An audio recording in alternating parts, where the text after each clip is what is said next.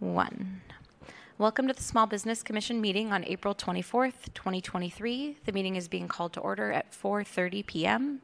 This meeting is being held in person in City Hall, room 400, and broadcast live on SFGov TV and available to view online or listen to by calling 415 655 0001.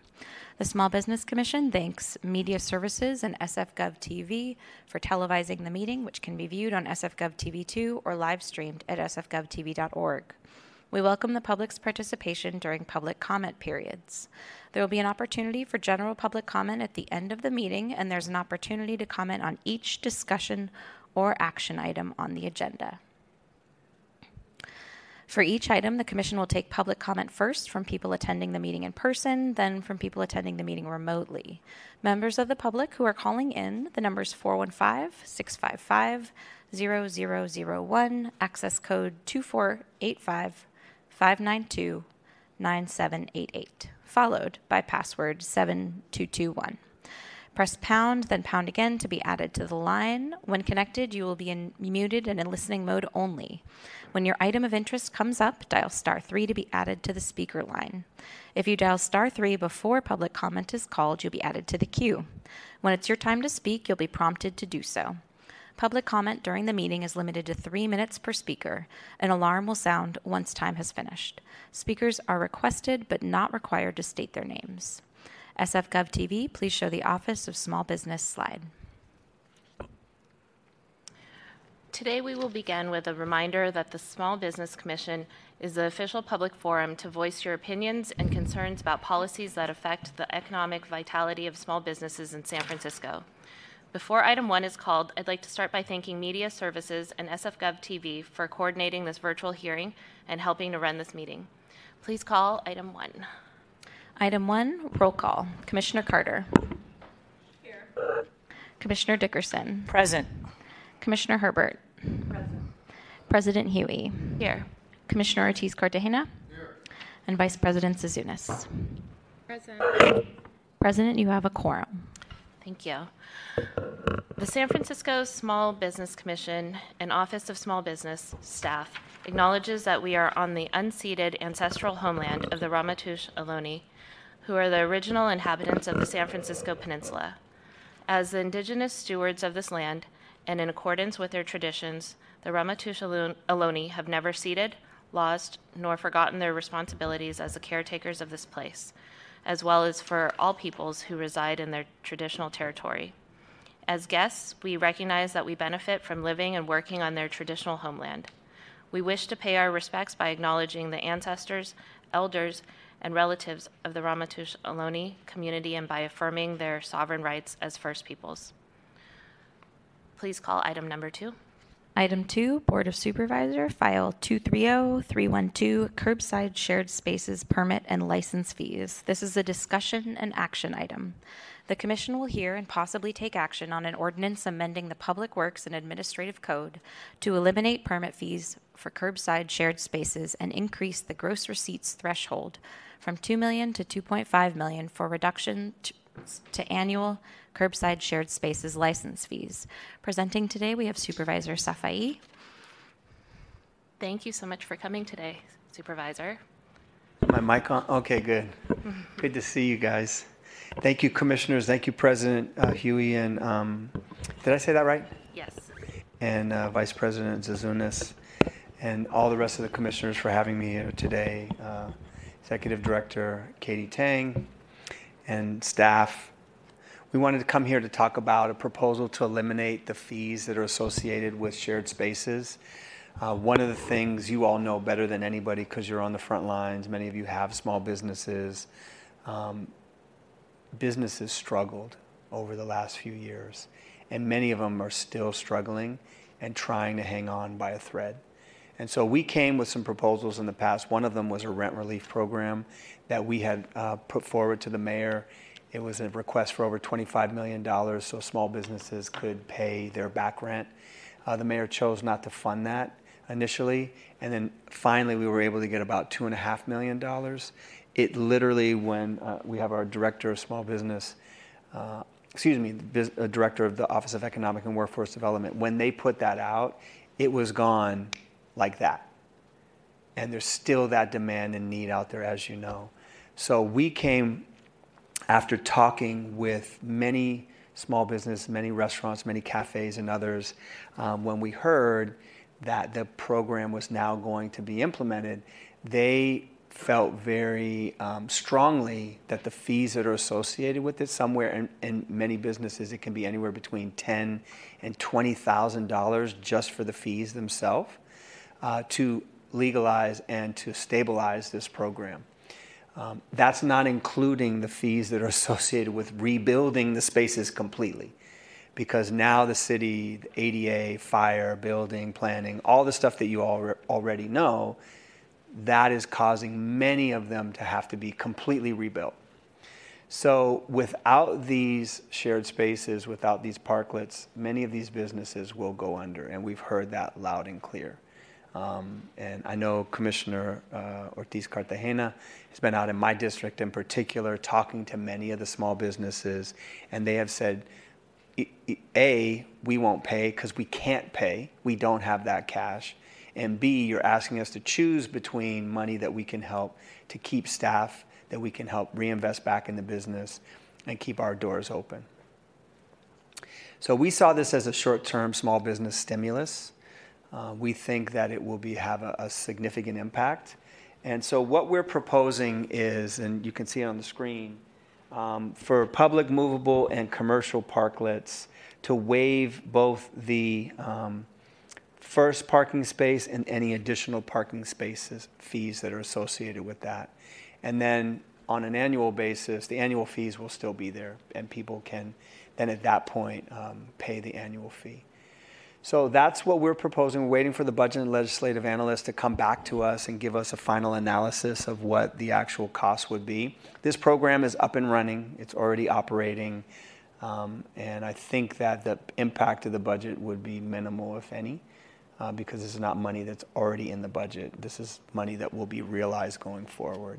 So um, we're um, looking for the BLA and others to come back and tell us what the actual costs will be after talking to the departments. But again, we're framing this and we believe this is a short term small business stimulus. We think it's better to keep the money in the pockets of the small businesses rather than them having to pay these fees to the city. So that's my presentation. Happy to answer any questions or hear any comments or, or constructive criticism. I know Commissioner Zouzounis always likes to give me constructive criticism. Just kidding. well, thank you. Um, let's see, Commissioner Herbert. Thank you. I just want to say, first of all, thank you so much for even thinking about this because it's really important for all of San Francisco small businesses, but specifically as a restaurant owner, um, it's really, really important that uh, we get some of these fees waived. Restaurants are, you know, a vital part of the health of the city's economy, um, as you know, and restaurants can also help with revitalizing areas, which we badly need in the city. Um, and so I would propose that you take it a step further and uh, waive not just the application fees, but I think the permit fees might be waived already for two years. I think those were, that's, it's the same thing, is that correct? The different fees, the permit fees or the annual fee? The one? Yeah. Permit is one time, and then, oh, the, sorry, the license is every year. So I would, I think it's waived for two years, if I'm not. I, I think that's right. Okay. Um, and I, I, would I would raise the bar for um, for restaurants in terms of annual revenue also because a lot of restaurants are in trouble, even the ones that make more than 2.5 million. So, again, I want to thank you for that. Um, and I think I think actually we could do more. Mm-hmm. Obviously, I, am a little biased, but no, that's a, I, I understand. Yeah. And we did, mm-hmm. just so you know, we did raise the eh, with talking to the Golden Gate Restaurant mm-hmm. Association, we did raise the uh, gross receipts from two million to two and a half million in this legislation. Who would be who would be able to be impacted? Well, thanks again. Really appreciate it. And I just wanted to say, we did work with the GGRA on this. That's great. Thank you. Commissioner Ortiz Cartagena? Thank you, President Huie. Supervisor Safai, thank you. Appreciate it. Common sense legislation that just it works. You're hearing your constituency. You're hearing everybody around the city. This is exactly what restaurants and small business need in general. So I just appreciate you for bringing this forth and and the work. I know the work you did. You really reached out to a lot of like the GGRA with Laurie Thomas, and I just thank you. Appreciate it. We need more, more and more. Thank you. Thank you. Um, let's see. Commissioner Carter? Oh, there we go.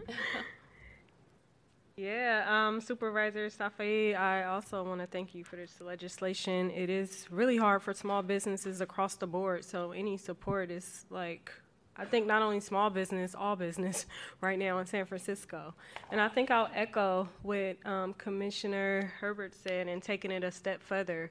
Because is this just the, the fees waived for like a first time parklet? Or is it just I'm listening. is it for people that's just getting a parking for the first time, or No, no, it would be existing as well. It would be anyone that, I mean, because right now, I think the fees don't, have not kicked in yet, so it would be. oh, it so would- once it kicks in, then they'll have to potentially pay that one-time fee? Mm-hmm. Okay, So it'll be for new and for new proposed. and ex- I mean, that's how we were contemplating it.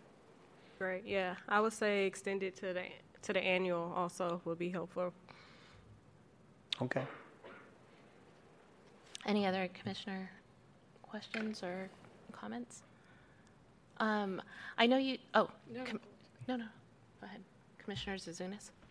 Thank, thank you Supervisor. Appreciate you coming before us with this. Um, yeah, I agree, the gross receipts threshold going up makes a lot of sense because, um, as for those who don't know, the food business is a high grossing industry, but sm- small margins. So high gross doesn't necessarily mean that's the profit.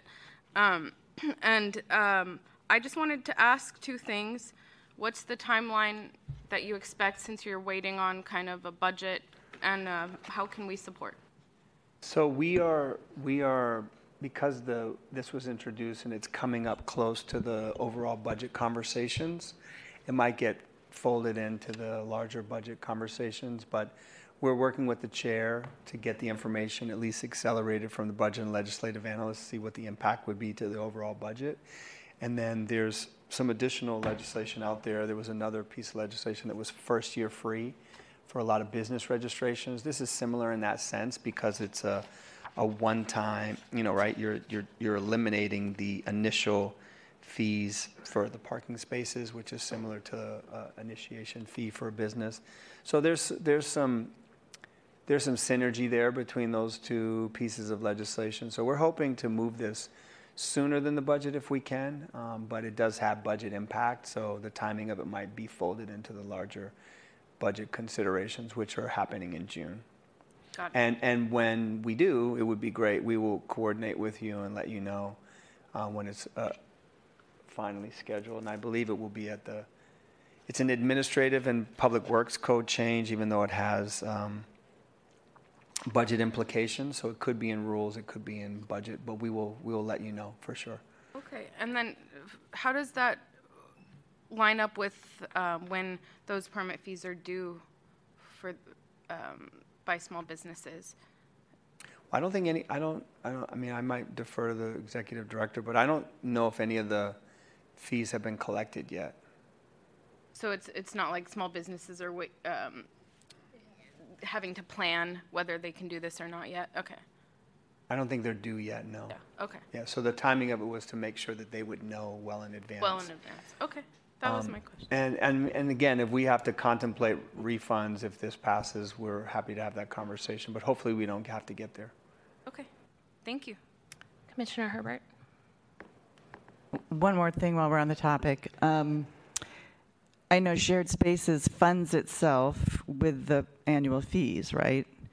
But isn't it possible for um, the program to request uh, more funding for staffing from the city. That's not uncommon, right?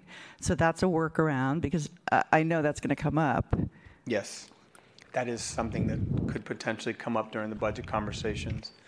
And so again, I would, you know, I would think that right now, if we're thinking about ways to keep businesses going and stimulating the economy, it's better to keep the money in the pockets of small businesses rather than ask them to pay for operating a program that might not be operating for any businesses if they go out of business. You know, I mean, right now we don't want to push businesses out of business. So I know that from what we've heard over and over again, a lot of these fees, thousands of dollars, that they just don't have it.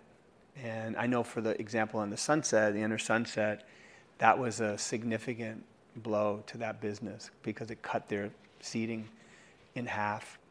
Um, so, which is significant. Thank you. Uh, Commissioner Ortiz Cartagena. Can I add to that? Like, you know, I've been on the ground, so like just the revenue that this is going to generate for the city coffers in general by either mitigating or just adding. Like a, an example is there's a business in your district that if they don't have the shared space, they probably go under.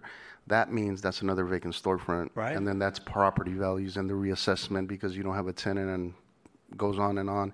In addition, the information I've seen on the ground, each shared space approximately on average employs at least one part-time person. That's minimum. So again, that creates jobs. It, it it really stimulates the economy. So we're here to support you that they have to make this happen. This is essential for the economy of, of restaurants in, in the city. So Thank you. Great. Thank you.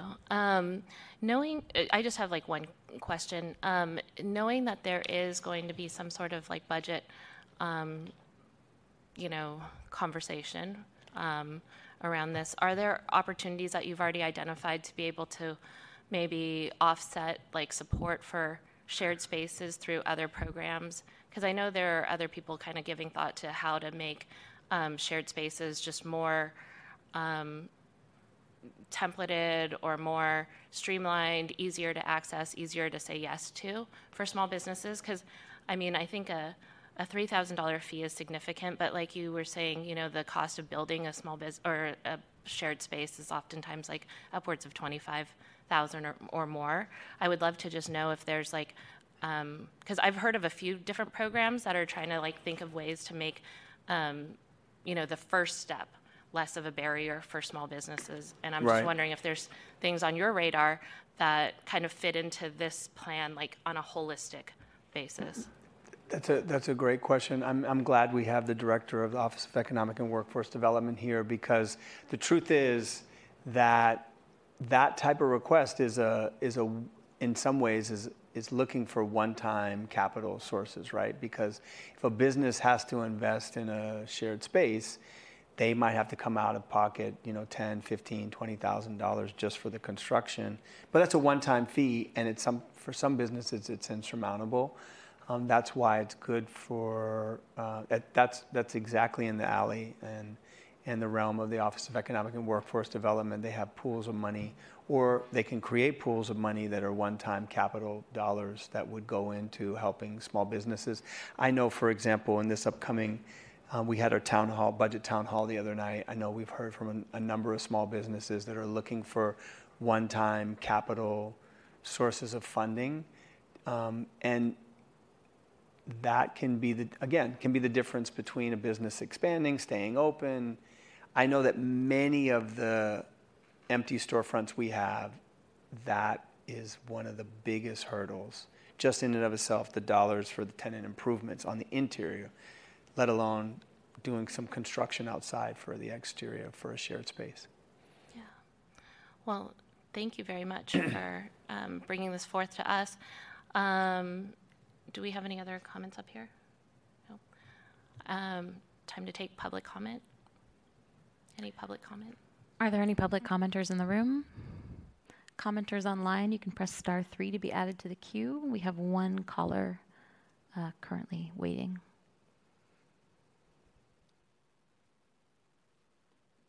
Caller, you can go ahead.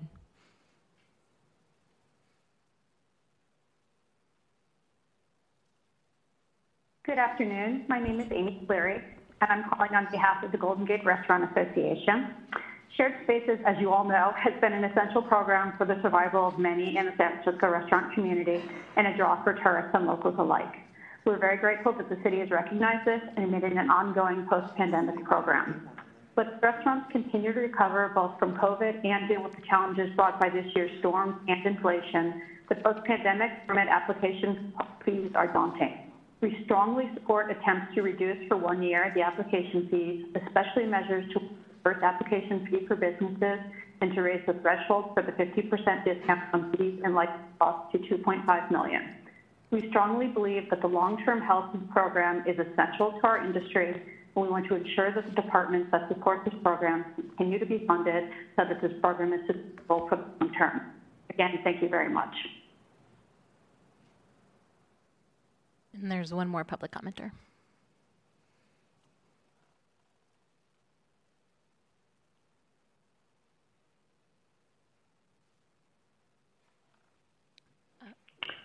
Uh, Good afternoon, Commissioners um, and Supervisor Safai. Uh, Thank you very much for letting me speak. My name is Janet Tarlov, and I am calling today on behalf of the Glen Park Merchants Association. I serve as their president. Uh, I also um, am in leadership at the San Francisco Council of District Merchants Associations. Um, I, uh, for uh, Glen Park Merchants Association, I just want to echo the sentiment that um, fees from the city right now are absolutely uh, just impeding our ability to recover from the pandemic and return to a, a place of um, sustainability over the, the long term. And um, uh, the Glen Park Merchants Association is in support of uh, this legislation, and uh, we would like to call on the Commission and the Office of Small Business and the Board of Supervisors to um, one by one find more and more opportunities to uh, make uh, operating in San Francisco more easy and um, and uh, to reduce fees as much as possible. Thank you.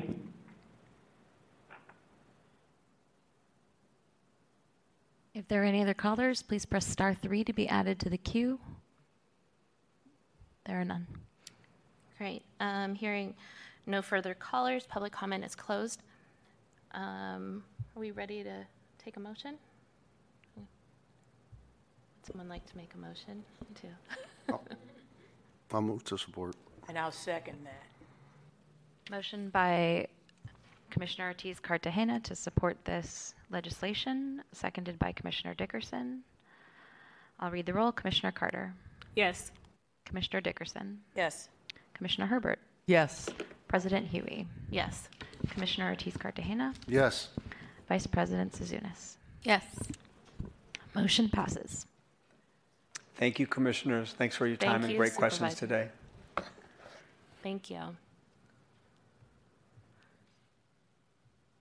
We are just, Item three, Workforce Development Division presentation. This is a discussion item.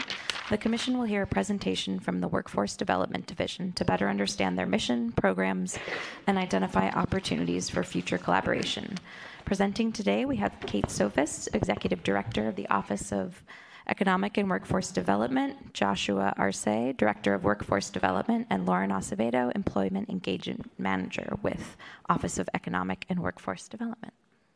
Great. Hi. Thanks for having us. I'll be brief, but really wanted to just be here to introduce my team um, and to, to really reiterate how important my department sees workforce in the ecosystem of our economic recovery and specifically as it relates to supporting our small business community.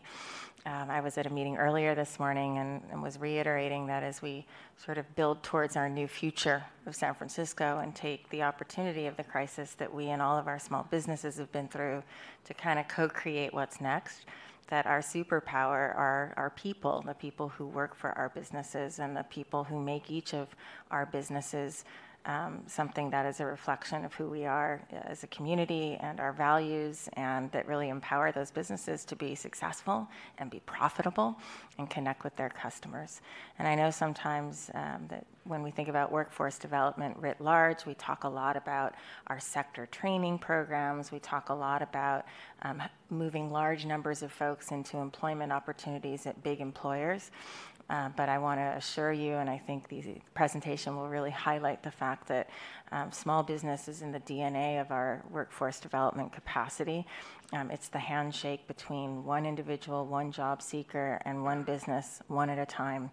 And sometimes it can be daunting to figure out how we collectively make sure we're engaging with every small business um, to know what, what you need and what they need. So um, it's a privilege to be in partnership with um, our Office of Small Business, um, with our um, workforce development team. And so, with that, I'm going to turn it over to um, Director Arce uh, to, to kick it off.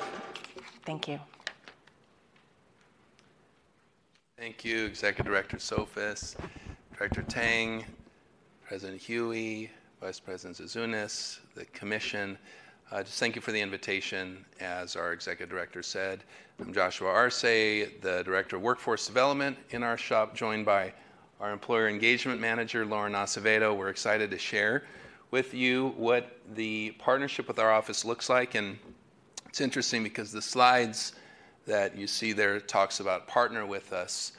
Um, we're so excited about the partnership that we enjoy with your team and Director Tang, Marianne Thompson, who's amazing, um, the fact is that we are working together closely with your office, and I think what we want to do is share w- the work that we do together and make sure that you're aware of the resources available with respect to the workforce development system and how it's there to partner and help support the employment needs of the small business community. I think uh, we're vividly on display just last week at the Ferry Building with the second annual job fair uh, between the small business community and hospitality leaders, including the Hotel Council, Golden Gate Restaurant Association, 80 employers came out, over 1,000 job seekers, lots of folks hired on the spot. Everyone got applications that we spoke to there. So I think when you look at Mayor Breed's roadmap to economic recovery, it's just that. It's just that to take those opportunities, those small businesses, and I think um, Commissioner Herbert had mentioned the, the, the um, challenges with respect to staffing up and hiring up in the small business community. It's it's our system here to help be your partner, as Lauren will share a little bit more about what that means and the offerings that are available. We want to make sure to promote, but to really to match the employer needs with those job seekers that are out there. Because actually, unemployment we have seen a little bit of an uptick. Uh, 3% as of last Friday. That's the number for March 1st. That means there's 17,000 people out there looking for work, 17,200 to be exact. And so it's our goal to help bring them to the great jobs you're offering, and even those who aren't maybe looking for work to bring them into the labor force as part of the charge of the mayor's economic recovery roadmap, what we think is, is, is brilliant and part of something that we're honored to wake up and do every day at our office. So, a uh, couple slides. I'm going to turn it over to Lauren, and then I'll do your slides when, when you're up there, Lauren. So, our agenda here is just a little bit about us, the workforce resources that's available through our office, our services, partnership benefits. And again, this is a resource we hope to work together to, to share with you and the, the small business associations that are out there and networks. Some feedback around employer experience is our number five, and then contact information to, to stay connected here. We'll talk about a Workforce Link SF platform where there's thousands of job seekers actively looking for opportunities right now as we speak, and hundreds of employers and growing every day. And we go to the next slide, Lauren. Our office here obviously is uh, it has a shared mission with the Office of Small Business. It's to create a thriving and resilient economy where barriers to economic and workforce opportunities are removed. And I think within bold you see there the highlight around prosperity that can be shared equitably by all, which is certainly key to what the mayor has called our economic recovery that is equitable, our equitable economic recovery.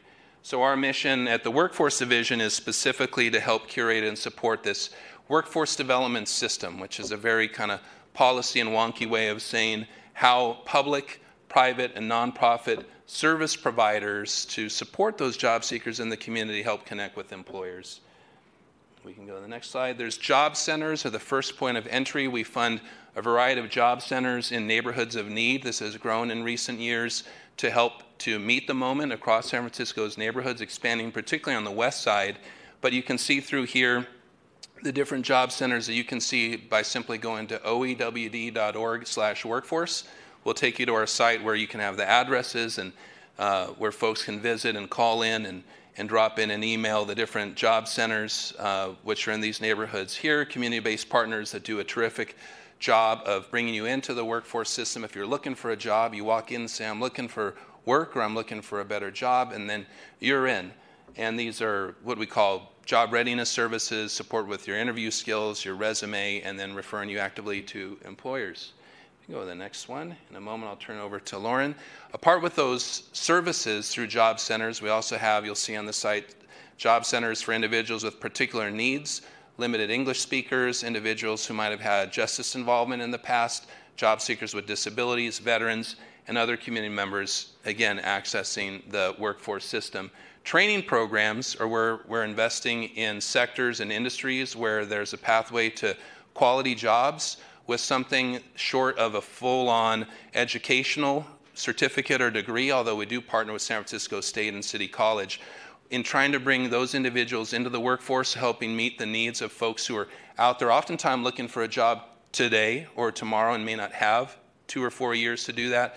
We offer together with unions, together with employers, together with nonprofit partners, pathways to get a foot in the door in technology, the hospitality industry, healthcare, and construction through our longstanding City Build partnership, which is now in its going on 17th year. And at this point, I'm going to introduce our employer engagement manager, Lauren Acevedo. I'm going to do your slides. Thank you, Director Arce and Director Sofis, for the introduction.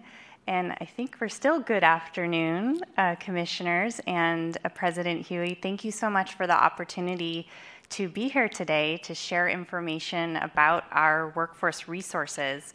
So, for the next part of our presentation, my goal is to demonstrate how easy it is for businesses in San Francisco to access workforce resources and also highlight some of the benefits in partnering with us. And I'll begin with our workforce employer concierge service, which uh, essentially uh, helps promote jobs to our network of job seekers within our workforce community partner network. Um, and we can move on to the next slide. So, there are many benefits to collaborating with OEWD. And just to name a few, uh, we help businesses with hiring locally, with accessing support uh, with free recruitment services, um, and also accessing hiring events like the Hospitality and Small Business Job Fair that we hosted a couple of weeks ago in collaboration with Director Tang's team in the Office of Small Business. We had over a thousand participants attend this event to connect with over 85 employers. So that's just one of the services we can provide to businesses in San Francisco. And additionally, um, when businesses uh, work with our team, uh, we are also um, promoting their jobs to job seekers that have been trained in the different uh, sector focus areas that Director Arce mentioned in hospitality, healthcare, technology, and construction.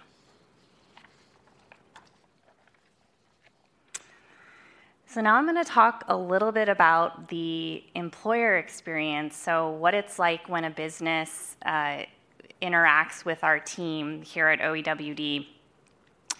Uh, the first step when a business connects with us is we ask them to register in the city's free job matching portal, Workforce Link SF. And you can think of this as kind of like an Indeed platform, except it's free, easy to use, and when you sign up with Workforce Link, you get connected to a concierge support team member to help your business uh, add your jobs to the system and review applications and get connected to our community um, partners. Um, additionally, with Workforce Link, you can access it on any device. And as I mentioned before, a, a really neat feature about it is you get access to a portal where you can log in and keep track of applications that have come in from our CBO partner network. So once your business is registered, then you get connected to an employer services specialist who acts as your concierge support.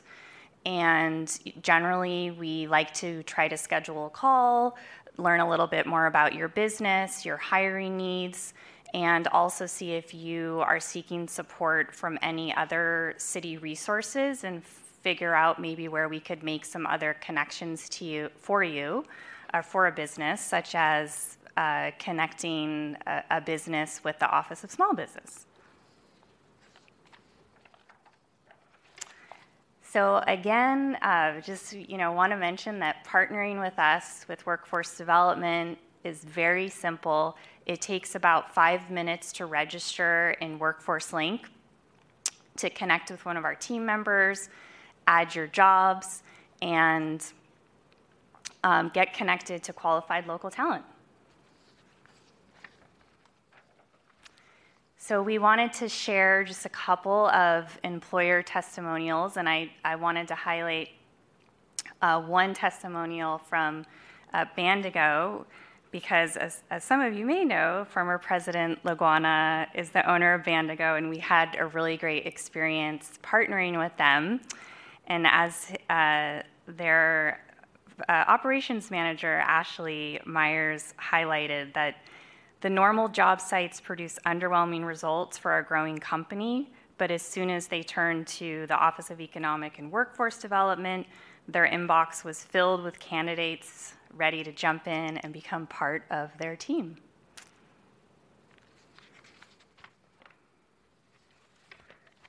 So I hope this presentation was informative, and we look forward to building uh, new relationships uh, with businesses in San Francisco uh, to help them access our resources and find local talent.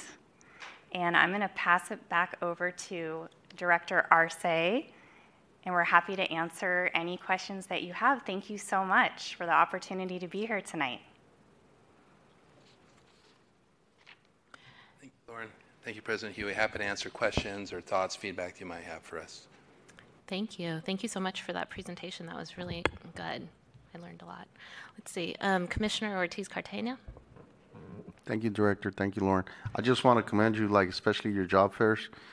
They're amazing. They keep getting better, and people are actually getting hired. Like I get feedback from Monolingual, Las Señoras, and they're getting jobs, which you know is dope. Like it's really working, like a city program and agency that's really doing what they're supposed to be. So, super excited, and the WorkLink man, that's so so good. Like it's really really good. It's intuitive and it really does work. Like small businesses, I can't promote it enough. Like I wish we could get it out there more because it's a good good system. Seriously, and I appreciate y'all. I mean. I don't say much about other city departments, but you, you guys are rocking. So thanks, thanks, Commissioner. Thank you, Commissioner Carter. Yeah, great presentation, or and even framing it as a concierge. I think that's really, really great. Um, and I wish I would have used it. Like I spent a lot of money with Indeed, so that's great. And I'm just curious as like how you guys um, get this out to to employers. And then also the job fair was great. Um, I saw the pictures and heard different people. Like y'all had it packed at the Ferry Building, so that was really great. But yeah, I'm curious as to how do people find, how does employers find out about this service? Well, th- thank you for that, the, the positive feedback, Commissioner Carter, and, and really, believe it or not, it's all word of mouth. It's, um, it's folks like our director here, executive director for the, the Office of Small Business, Director Tang, promoting, um, y'all kind of encouraging individuals. It's a part of all of our flyers, but we've been I think because due to the pandemic, this tool was kind of something we developed in response to the need for something like this in the absence of being able to do the job fairs. And so I think with the um, uh, Ellie Asenlu, who's our workforce solutions manager, who developed the platform, it's a Salesforce based platform. We kind of piloted it and did what they call the soft launch. And with our hard work and service providers out there, every grantee of our office, which is a, a job center or a, a sector coordinator for those different areas of opportunity. About, I want to say, 30 to 40 different organizations. We give them free licenses so they can use and sign up all their clients for free at no cost, and we do training so they can do that. So that's on the job seeker side. And then with respect to doing more and more of these events and more and more kind of true believers, um, former Commissioner Laguana was a big proponent early on, helping spread the word, and I think um, a number of you all have done that, and certainly Director Tang and others. The mayor has promoted it on her social media, and it's just kind of been a grassroots, grassroots word of mouth. It's given us the ability to, to, to tinker and to kind of work through things, and now we can send text messages to job seekers, reminders, see you at the job fair. Uh, businesses were able to show up in some of the instances and sign up right there and then drop their open positions right there on their computer, even on their phone, because it's based through Salesforce. And then we use it as a check in tool. So, like folks that go to the job fair, the first kind of thing you do with, with volunteers is say, hey, I'm here, you check in, and then we know that you made it. We know that we can follow up. Hey, you get a job. We know we can call the employers, hey, how to work out through Lauren and her team. And so, really, it's been that kind of grassroots type of approach here, and uh, I think we're excited about the potential to even promote it even more in, in, the, in the road ahead beyond just the word of mouth and kind of proven success track record. Commissioner Zouzounis. Thank you.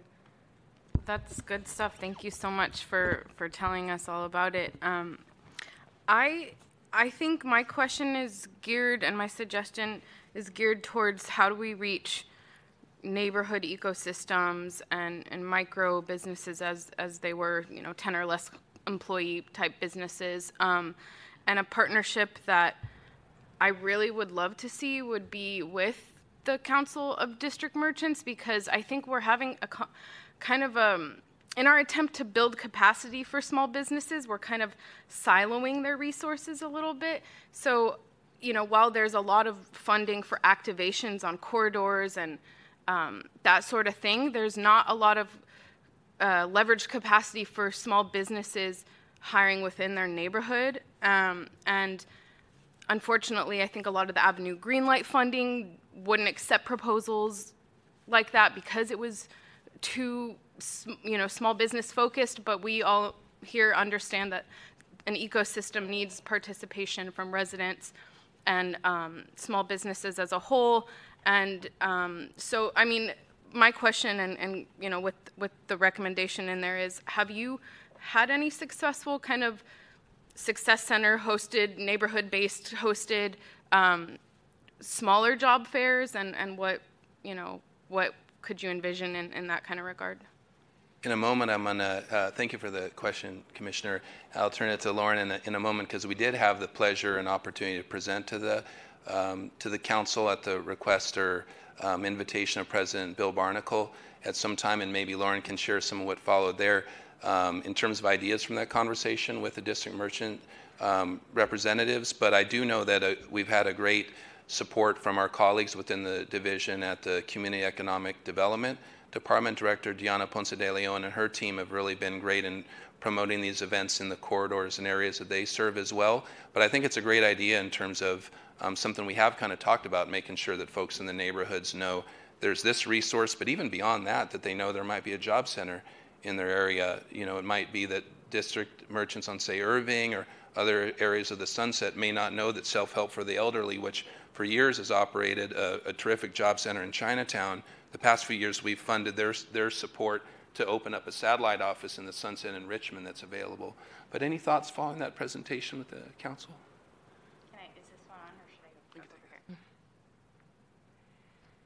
Um, thank you, Director Arce. I was uh, right. So one of my, the tasks in my new role as the employer engagement manager is I'm trying to bring more visibility to our workforce resources in general. So we did have one presentation with the Council of District Merchants. Uh, I would definitely welcome other if there are other opportunities to get out into the community to speak with businesses directly about workforce link about workforce development i'm definitely open uh, to to those uh, opportunities to come out and share information about our resources as well as our job center partners.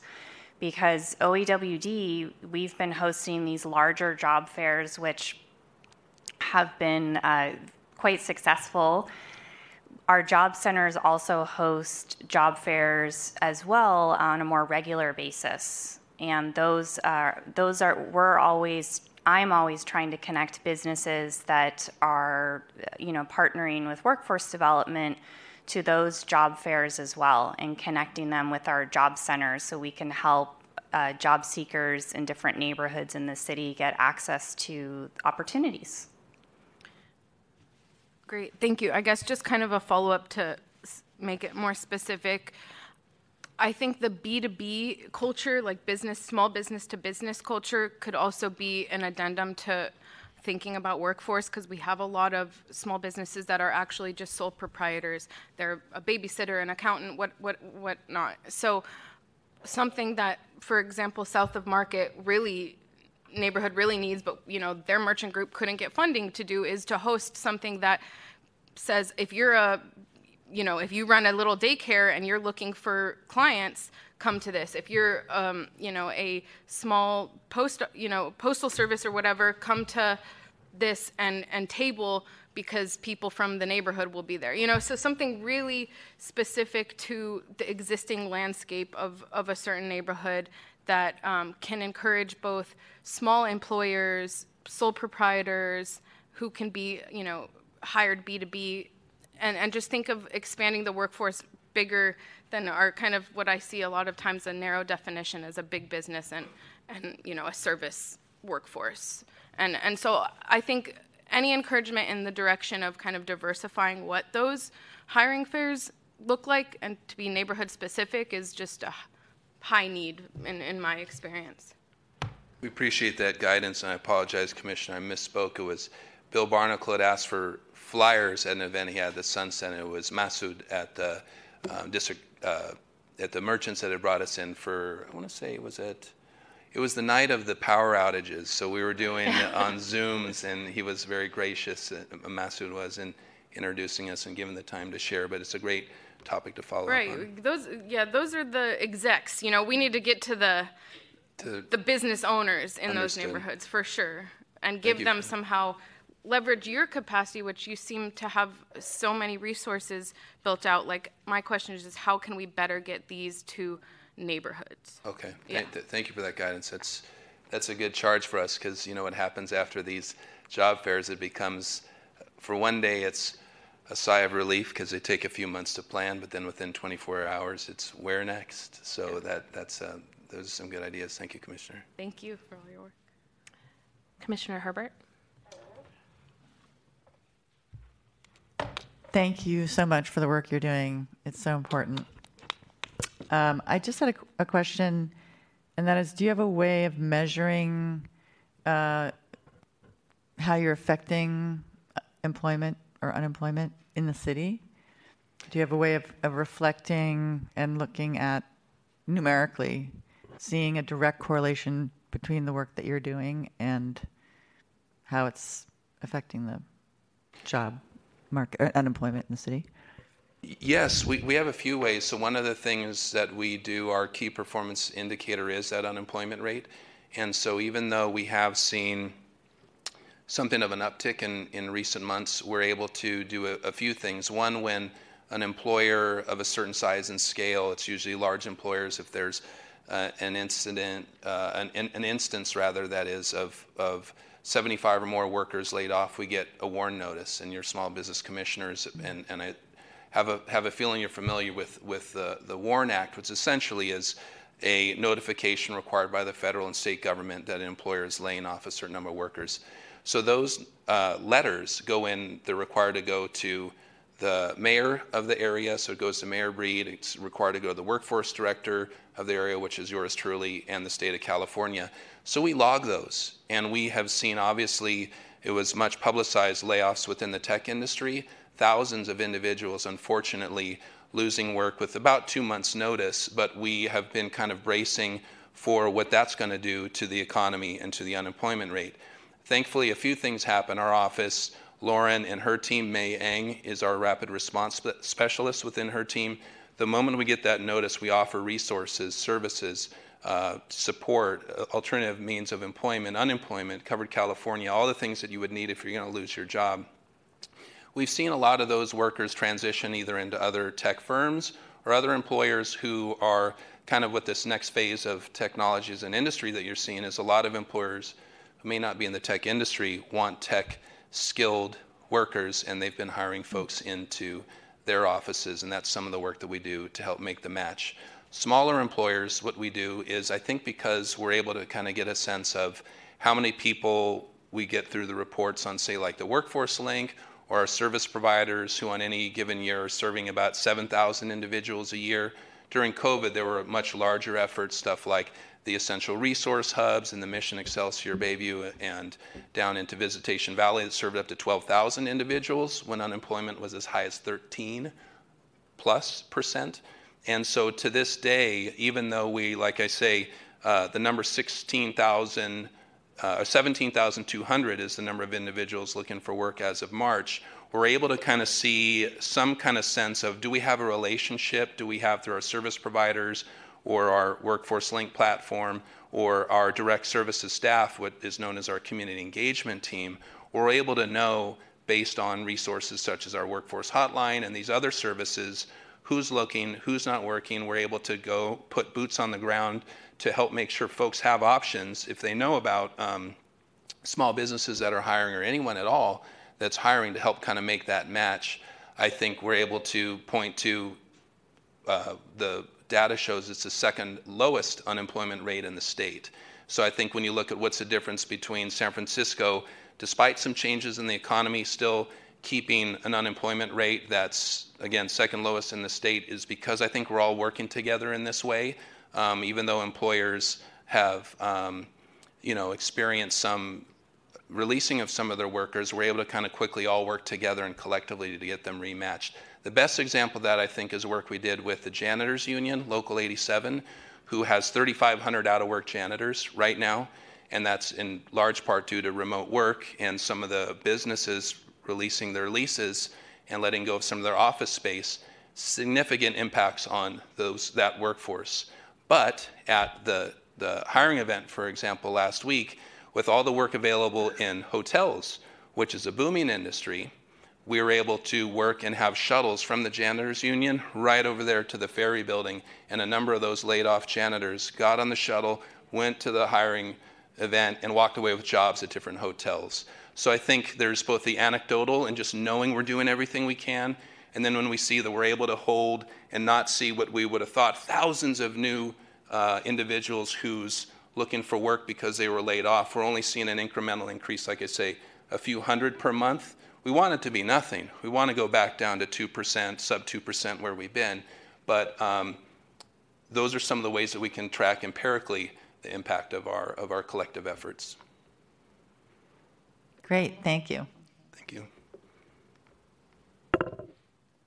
Well, that was that was a very good story, by the way. The janitor. I mean, I feel like we need to to really sit with that one. Um, you know, I I also wrote down here OEWD with like lots of exclamation marks. So I really want to commend like this whole team, this whole ecosystem that you're building right now too.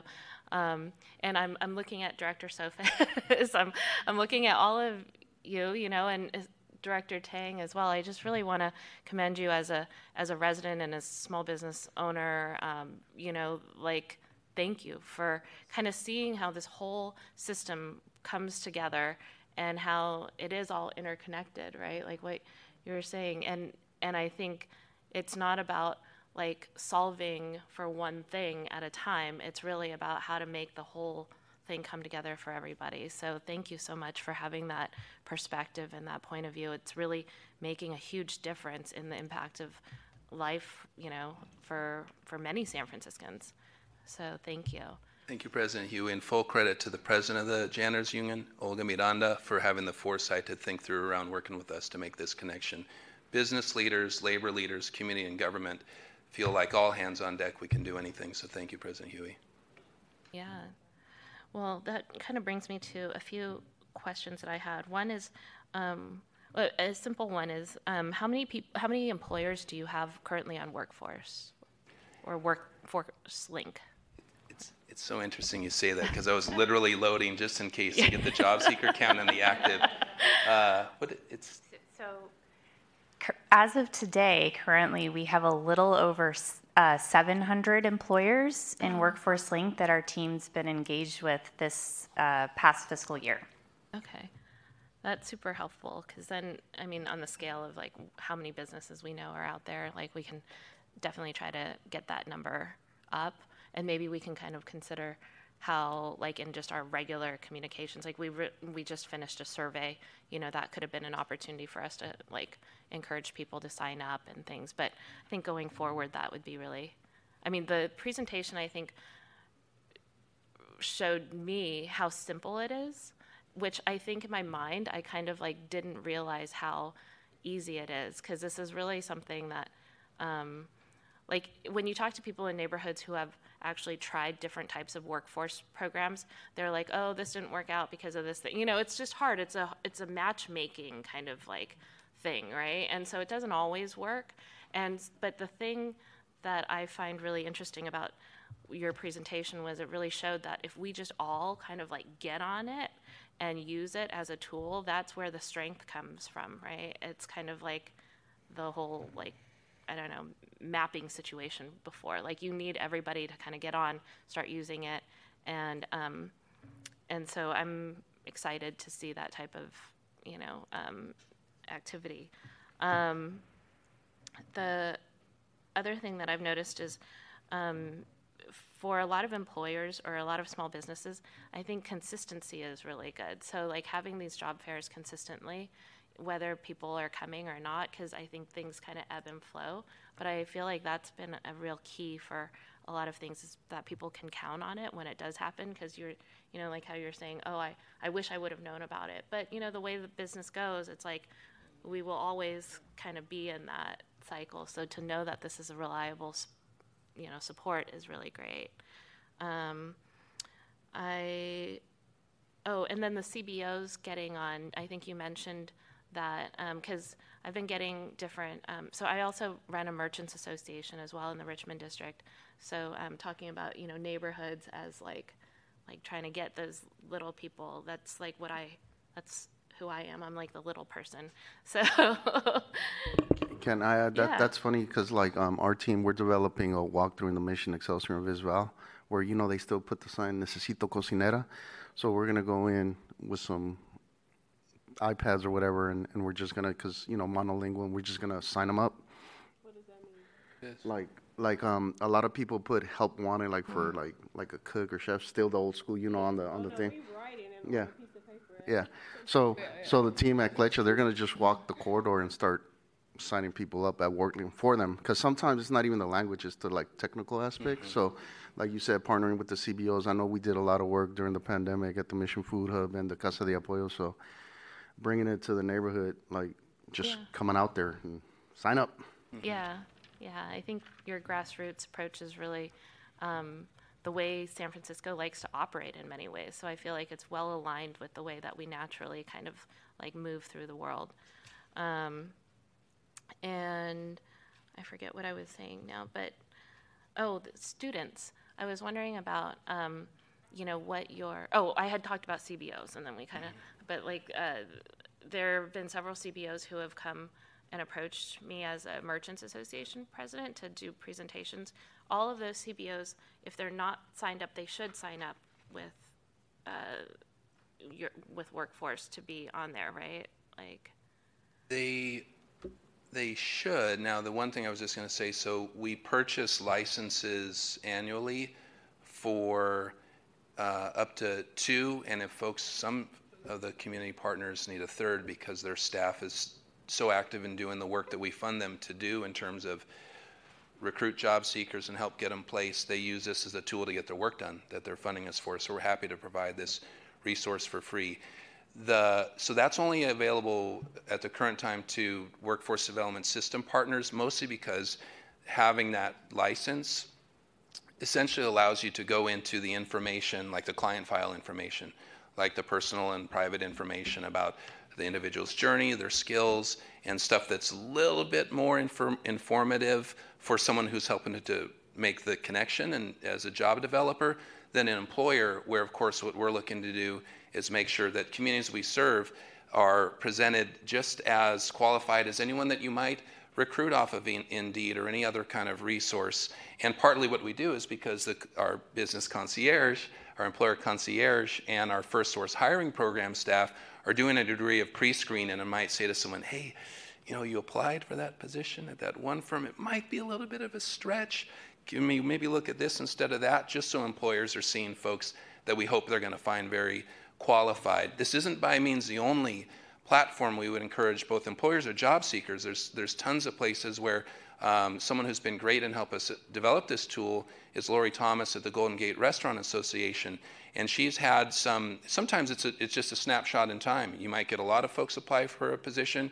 You might not get many at all. You might get more applicants through Craigslist, or you might get applicants uh, more readily through other tools. But it is a free platform that's really quick, really easy. And I think back to your question, President Huie, about the community partners, there is nothing that should hold back a community partner from one of two things, or, or two things at a minimum.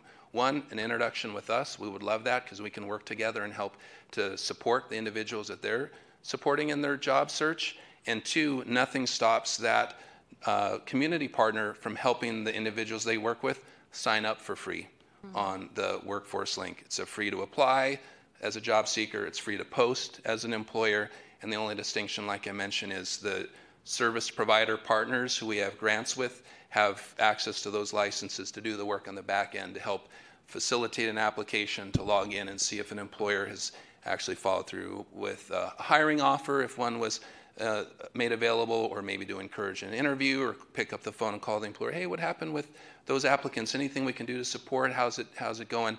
That's kind of work on the back end through the licenses, the Salesforce licenses that we grant to the service provider partners. Okay, that's helpful.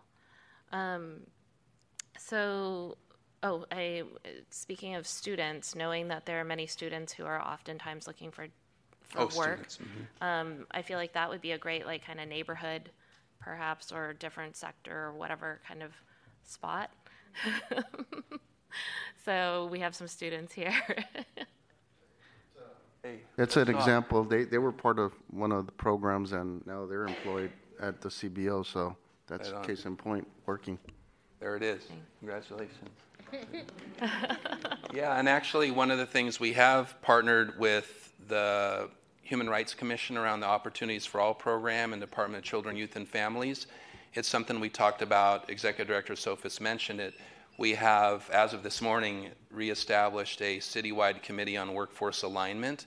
And one of the things we talked about was to develop a system whereby the programs for, for youth that we're investing in helping to create seeds of success in terms of career long term with our students that we have the ability to know when that individual is maybe looking for their paid internship opportunity, what's available to every high school student in the city and county, and then for us to kind of know, kind of similarly, if we're working with employers, say, hey, we see you haven't got any applicants yet. You want us to do some work? Um, can we send some folks your way to be able to go into a similar platform? Maybe it's ours, maybe it's a hybrid, maybe it's a combination of lots of these different things, but there's talk of uh, between children, youth, and their families, and the work they do with students. Um, our office with uh, transitional age youth, adults, and older adults to try to find one system where we can make it really easy for someone to say, I'm looking for an internship, or I'm looking for something this summer, or I'm looking for a part time job, or doing any of these things. And certainly, if it's someone looking for work, even if it's part time, workforcelinksf.org is a great place to go. That's great. Yeah. I mean, I think that's one sector that we just don't give enough credit to that they can work and they, they should have that work experience. Um, lastly, I think it's just this is not so much a question, but really, I guess, words of encouragement from you know small business is that I think in the future I would love to see. Um, you know, young people, job seekers, whoever, have that entrepreneurial spirit and really think about themselves as like their own small business and really be able to move through the world like feeling empowered that they're going to find their next opportunity and you know, that their time is valuable. And so, you know, I think if there's any way to help job seekers not feel like they're, you know, under the control of like finding, you know, I have to find that next piece, but mm-hmm. I'm really empowered to be able to like, you know, figure out what my next move is going to be. I think that would be beneficial for all of us as small business owners because then we have people working with us versus always feeling like they're working for us, you know, and I think that would be a really nice um, place for our city to be in as we use words like co-create right and collaborate and collaborate and things like that to have young people as well as people who are looking for their next opportunity really feel like you know they're they're excited to be a part of our businesses. I think that would be that would be great so anything that we could do um, to kind of help with that and promote that entrepreneurial spirit i think i'm speaking already on behalf of all of us but like i think we would be totally down for that Thank you for that guidance, President Huie. It's a great idea. Thank you. any other questions oh director tang Thank you so much, Director Arce and Lauren, and of course the entire Workforce Division for all that you do. Um, one thing that uh, commissioners you may not be aware of, I just wanted to add on how we actually collaborate on a pretty regular basis. Um, there are some situations where there might be, say, a fire that has unfortunately destroyed a business, or for some reason um, there's some, you know, catastrophe that happens. So um, I know Director Arce mentioned Mei Ing, who reaches out um, and works with the business owners to figure out whether for themselves or for their workers, um, what sort of um, unemployment benefits there are, other resources, and we all collaborate um, on those instances. I mean, unfortunately, there's some situations that are that are pretty terrible, but um, just an example of the wraparound services I think we provide um, as an OEWD family. So again, just wanted to thank you both so much for your partnership, well, and to the entire team. Thank you. Thank you, Executive Director Tang. Thank you. Thank you, all commissioners. thank you All right. i think we have to take um, public comment right yeah Um, public commenters on the phone, please dial star three to be added to the queue. I don't see an, oh, we do have one caller. Go ahead.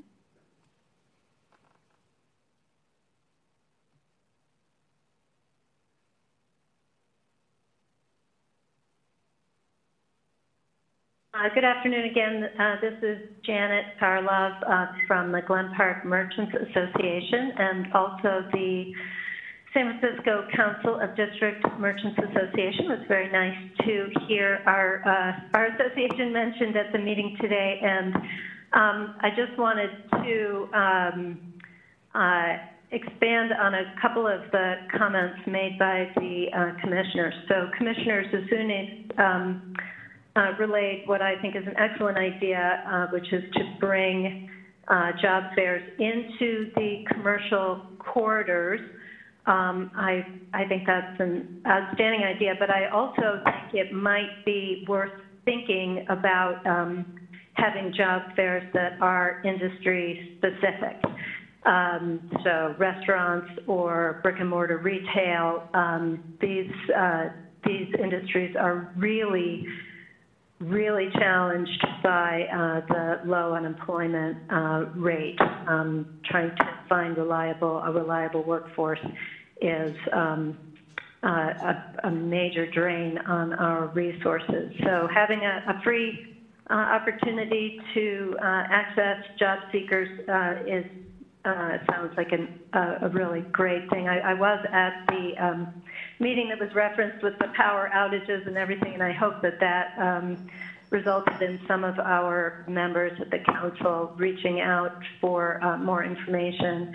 Um, but um, the other thing that I wanted to just uh, make a note of, um, uh, President Huie uh, a moment ago uh, mentioned um, fostering an entrepreneurial uh, attitude or spirit amongst uh, job seekers, and I, I also couldn't agree more personally with that. Um, I think that um, uh, job seekers need um, they need uh, more help with financial literacy, with uh, self advocacy skills, with um, with placing themselves, uh, selecting jobs that will be uh, good for their careers and their uh, their futures and will be a good fit with their family life and, and things like that. And I think there's generally not enough um, uh, attention paid to that for job seekers so that um, uh, there could be a good match made.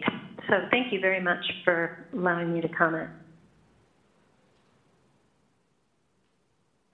Thank you. Any other callers? There are no other callers. Great. So, um, hearing no further callers, public comment is closed. And thank you so much for your Thank you. presentation. Thank you, commissioners. Yeah. Thank you, Executive Director Tang. Thanks, Carrie. Thank you all. Thank you.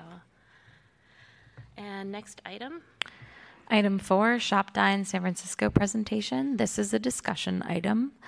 Uh, presenting today, we have Marianne Thompson with Small Business Engagement Specialist and Michelle Reynolds, Small Business Programs and Communications Manor, Manager, both with the Office of Small Business.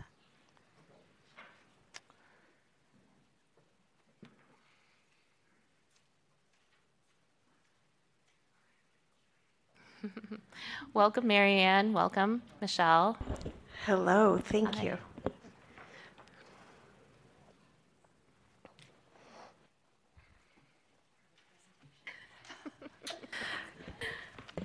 You know how to get us happy. I Free know. swag. Thank you. Okay.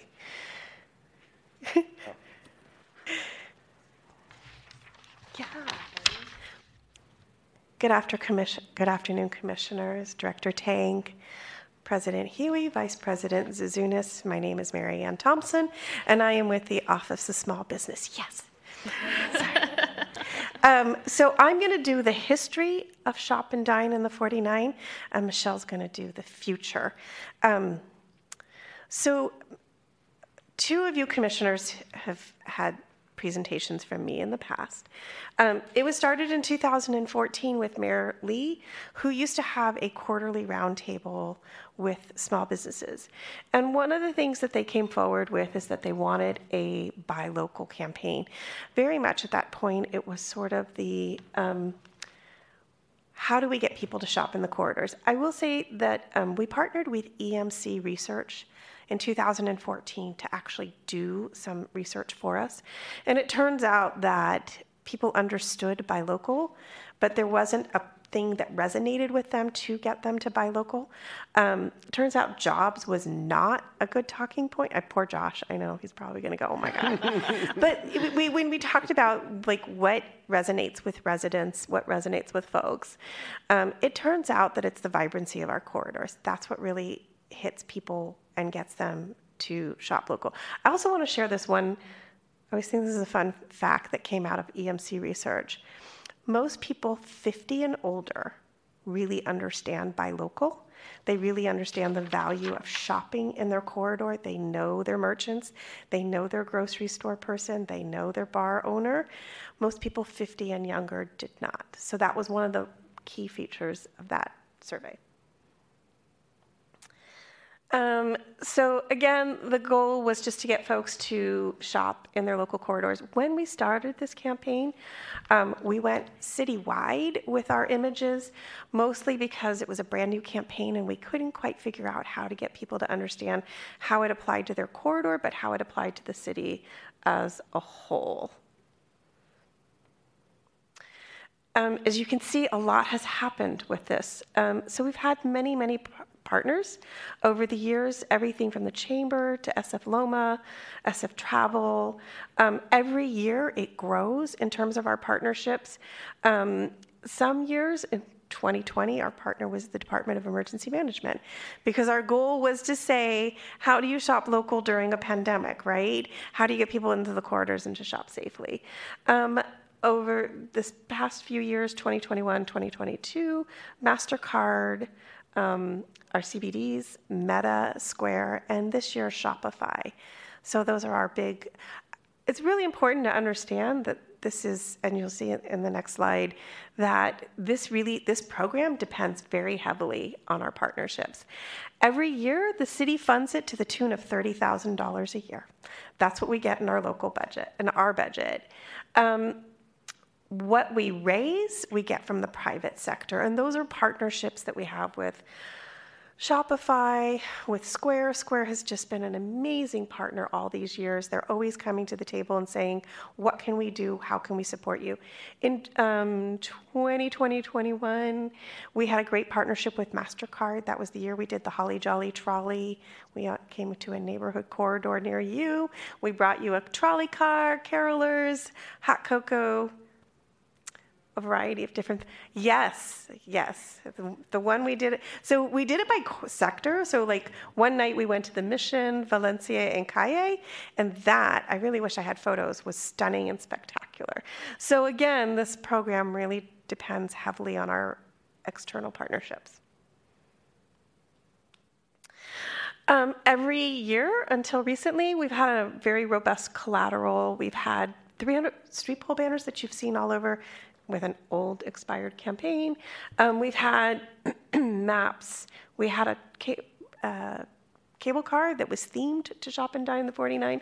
We do press releases, we do bus shelters, ad buys in local newspapers, PSAs, and iHeartRadio. And again, all of that depends on a partnership. The PSAs, things like that, those were with American Express. So we leverage everything that comes our way. Um, just a few of the partnerships that we've had over the years. Uh, Beer Week in 2021, we partnered with Metallica for a Metallica takeover. Um, outside Lands, we support them by providing them with small businesses that can actually pop up at outside lands. Um, we've done things like Bookstore Week and just all sorts of different things. What I think most of you know now to be the key signature events of Shop and Dine is, of course, the City Hall pop up, which happens twice a year. Okay, so this gets us to our brand refresh. Hello, everyone. Let me adjust this mic. Hi, thank you for having us. I'm Michelle Reynolds from the Office of Small Business. I do communications and uh, program management.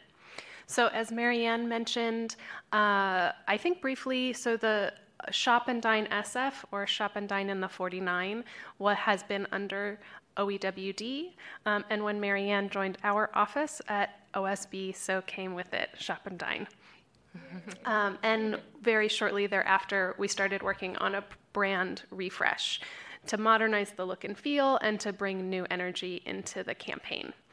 And to do that, we worked with um, a design firm, Lowercase Productions, that has a long history with Shop and Dine in the 49, and so brought with them a lot of expertise and knowledge. And uh, so here you have the brand reveal. Uh, on the left is the previous uh, logo, and on the right is after. Um, so you'll see, obviously, there's a new name that goes along with it too Shop and Dine in the 49 became Shopdine SF, very simply, um, and that comes along with it a new website and new social media handles. Next slide. Um, so, in regards to the name, uh, one of the pieces of feedback that we heard consistently was that shop and dine in the 49, the in the 49, can feel um, a bit like insider lingo, especially for visitors who may not know what that's referring to. Um, and also, we know that in the 49 can be uh, difficult to effectively translate into multiple languages. So it was for those two reasons that we opted for a simplified name, Shop Dine SF.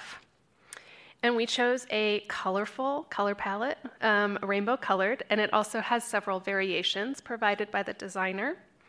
Uh, it's intended to evoke joy, be playful, um, vibrant, and uh, want to make you go shopping. Uh, there's also within the brand specifications, we can add neighborhood names to the logo, as you saw in the previous slide. So when there are specific neighborhood projects that come up, we can customize them by neighborhood. The new website we have, uh, sf.gov slash shopdinesf, is utilizing the city's uh, own technology and digital services department. Some of the benefits of that over the previous website, which was Shop Dine Shop Dine 49, Shop and Dine 49. See, it's even hard to remember. uh, include that the um, sf.gov platform is secure.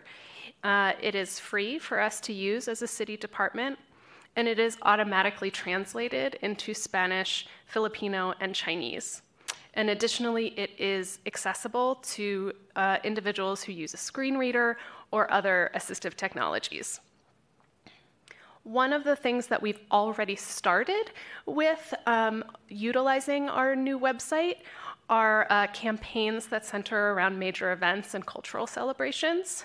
So we launched this uh, in late 2022 for the holiday season. We did a shop, shop and dine local campaign.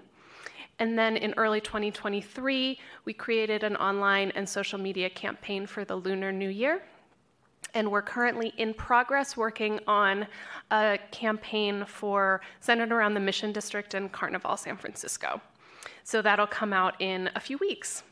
And so all of those campaigns are designed to promote uh, events that are within commercial corridors, as well as shopping guides, neighborhood, um, you know, neighborhood directories, that sort of thing. Um, events we also have, so coming on the coming up side of things, uh, is that we're officially rolling out this new brand um, to start with Small Business Week, which begins on May 8th, coming up in two weeks. And so, with that, Shop Dine SF, thanks to the very hard work of Marianne, uh, is hosting two events. One is that City Hall pop up, which will be on May 9th, uh, and a small business boogie, which will be at the Ferry Building on the evening of Wednesday, May 10th. Uh, and for that, for those two events, there will be limited edition screen printed shopping bags uh, that will be given away to shoppers while supplies last. Uh, and also, next slide, uh, coming up to launch during that rebrand launch week in um, on starting May 8th is a partnership with SFGov TV. Uh, we'll be rolling out a series of short, uh, pithy social media video campaigns to highlight small businesses. Uh, we're doing them thematically this time around. SFGov TV has been a great partner for Shop and Dine uh, in the past, creating videos to highlight small businesses. And this time, let's see, we are first, I think, rolling out ice creameries and uh, things like vintage shopping, bars, you name it. So that'll be really fun as it rolls out throughout May and into the summer. And that concludes our presentation. I want to thank you again for inviting us, and Marianne and I are both here for questions. Great, thank you so much. This is, and thank you very much for the, the swag. um, commissioners, any questions, comments? Commissioner Ortiz Cartagena. Thank you for the presentation. Thank you for the work. We're happy, Marianne, you're on this side of the force. Yeah. Right? the best side, small business side. but, um, you know, you just gave me an aha, like, you know, shop the 49, whatever it was. Yeah, only like, it doesn't make sense if you're from not, if you're not, like, it was like, duh, right? So I love this new branding. It's like, just, Marianne, and the work you do with those events. I don't know how you stretch. You know, you should run some of my companies and, and stretch the budget. I don't know how you do. These events are dope. Like, I was like caroling in a. It was. It was. Yeah. It was. It was lit. So appreciate y'all. I'm excited for it. Director Tang. Well, of course, I want to thank uh, Marianne and Michelle for all your work on this um, and this ongoing campaign to really support our commercial corridors and small businesses. Um, and also, you'll notice. Um, printed inside the tote bag that you all received, the limited edition tote bag. Um, thanks to Michelle for and Marianne for coordinating this. They got it printed through local legacy business, Babylon Burning, which did unfortunately burn down, but did relocate to a new location. So we're trying to practice what we preach and um, supporting our local businesses and the creation of the, the goods that you have. so thank you both. Oh, you know, I think we still have uh, public comment and things, right? Public Or- commenters in the queue, please, st- uh, to be in the queue, press star three. And there are no commenters. Um, I think. Well, I forgot to say what I was going to say. That's okay. It's it's okay. Um, thank you so much. Um, since there's no public commenters, I guess public comments is closed. And yeah, thank you very much for your presentation. This was wonderful. Thank you. Thank you. Yeah. I was taken by the by the excitement to shop and dine in San Francisco. I know, like. yes. Um, let's see. So, number item number five. I. Four. Uh, no, five, yeah. Five. Yeah. Uh, Item five, resolution declaring Small Business Week, May 8th through 12th, 2023. This is a discussion and action item. The commission, commission will review and possibly take action to declare May 8th through 12th Small Business Week in 2023. Thank you, Director Tang. Would you like to provide some background on this? Oh, sure. So uh, every week, um, just logistically speaking, we, I mean, not every week, um, every year. well, technically, we do try to promote small businesses every day in our work, uh, but officially through this commission, we do need to declare uh, Small Business Week here. Um, so the resolution before you um, simply highlights um, the importance of small businesses, that small businesses account for nearly um, or approximately 95% of the total businesses in San Francisco and employ hundreds of thousands of San Franciscans. Um, and so, uh, really, before you, it's um, I think things you already know about the importance and the contribution of small businesses. So um, I think I'll keep it brief at that. Great, thank you. Um, commissioners, any comments? Nope. Um, any public commenters? There are no public commenters in the queue. All right, and hearing no further callers, um, public comment is closed. Um, commissioners, would anybody like to make a motion to? I'll motion that. And somebody second? I'll Should we? second it. Motion by Commissioner Carter, seconded by Commissioner Dickerson. I'll read the roll. Commissioner Carter. Yes. Commissioner Dickerson. Yes. Commissioner Herbert. Yes. President Huie. Oh, yes. Commissioner Ortiz Cartagena. Yes. And Vice President Zouzounis. Yes. Motion passes. Great, thank you. Um, next item. Item five, approval of draft meeting minutes. This is a discussion and action item. Commissioners, any comments about the draft meeting minutes? No. Any public comment? Public commenters, please dial star three to be added to the queue. No commenters. Um, hearing no public comment, public comment is closed. Um, commission, oh, I think we need to make a motion to adopt the draft meeting minutes. Would anyone like to make a motion? I'll make a motion. Oh, I'll second it. Motion by Wonderful, Commissioner thank you. Carter, seconded by The Commissioner motion. Dickerson. Uh, I'll read the roll. Commissioner Carter. Yes. Commissioner Dickerson. Yes. Commissioner Herbert. Yes. President Huie. Yes. Commissioner Ortiz Cartagena. Yes. And Vice President Zouzounis. Yes. Motion passes. Great. And next item. Item six, general public comment. This is a discussion item allowing members of the public to comment generally on matters within the Small Business Commission's jurisdiction, but not on today's calendar. So, any members of the public who would like to make comment on not on any items not on the agenda today? There are no commenters in the queue. Anybody in the room want to make a public comment?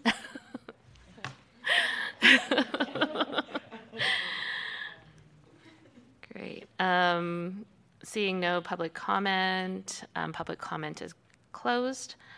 Next item. Item seven, Director's Report. This is a discussion item. All right. Good evening, commissioners. Um, so, a couple of updates for you. Um, one is that I um, just wanted everyone to be aware as we're heading into um, quote unquote budget season, is that um, due to um, a budget deficit outlook that has worsened for the city, um, that the mayor's um, office has asked all departments for an additional 5% reduction in each fiscal year. So we were already asked for the upcoming two fiscal years for a 5% and then an 8% reduction. And we've been asked for a 5% on top of that in each year. So, just so you're aware of the, the outlook and um, budget situation that we're in right now. Um, but next, to happier um, thoughts, um, the city launched a program called Vacant to Vibrant, which you might have read about in the news, uh, an effort to um, activate empty commercial storefronts in the downtown areas uh, because they have been. Um, just the return to the downtown and foot traffic and um, office workers has just been much lower than uh, we had hoped post pandemic if we can call it post pandemic. Um, so, some of the incentives for um, this program include grants for entrepreneurs and artists, as well as property owners, um, up to three months of free rent, and permitting and marketing support. Um, currently, applications are being accepted through um, June 1st, 2023. So, I'd love to ask the commissioners to spread the word to anyone you know who might be interested in um, trying out a business concept downtown where they might not have envisioned themselves previously, but maybe this is a great opportunity with this incentive program uh, to try out something there, either a new business or to expand um, in the downtown areas. So, um, so that's vacant to vibrant. Um, I was going to talk about the job fair that we partnered with um, OEWD's Workforce Division on um, on April 12th, but um, I think our presentation earlier covered that. Um, also wanted to update everyone um, that on April 18th, um, the mayor and uh, Mayor Breed and Supervisor Peskin introduced um, an ordinance to create an awning amnesty program.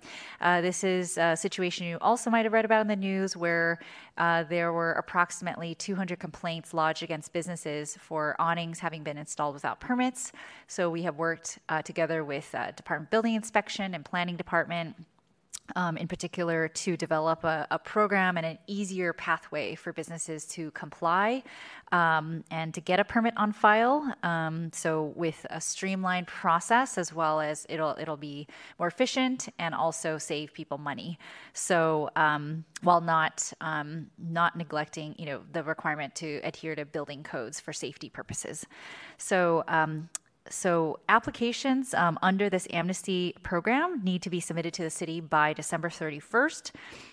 Um, and that way, fee waivers for inspections and permits um, and this new process um, will apply if you submit your application before then. But we um, always encourage people to try to submit an application during the month of May. Every May is when your awning um, permit inspection fees are waived in the city under a special program. Again, every May, Small Business Month. Um, and this program applies to all existing awning owners. So if you have an existing awning, you don't think you have a permit on file, or you don't, if you don't know if you do, you can always contact our office and we can help you look that up. Um, or if you have a complaint lodged against your business or you have a notice of violation, um, any one of those, as long as you have an existing awning, you can participate in this program. And then lastly, uh, we're continuing to do uh, merchant walks in the community, which are so uh, rewarding and just really love meeting all the business owners and asking them directly, you know, what do they need support on? And um, it's it's been so helpful for our office to gather information about how else we can be more um, helpful to them. So uh, we since our last meeting, we've gone out to Noriega Street, Lower Haight, Balboa Street, um, and then this week we will be out. In Dogpatch and also in the Richmond to talk about awnings. So um, those are my updates for, for today. Um, commissioners, any questions? Commissioner Ortiz Cartagena. Yeah, two things. One comment whoever was putting the dime on our small business about the awning, I'm just whoever did that, come on, be kind to your local small business. You don't have nothing better to do? So that's I just had to get that off. That that upset me. And then to um, thank you, um, commi- um, director. Like you going out to the neighborhoods, that's been just so so welcomed. Truly, I always get feedback, even if it's not my neighborhood. So, thank you for that. Vice President Zouzounis.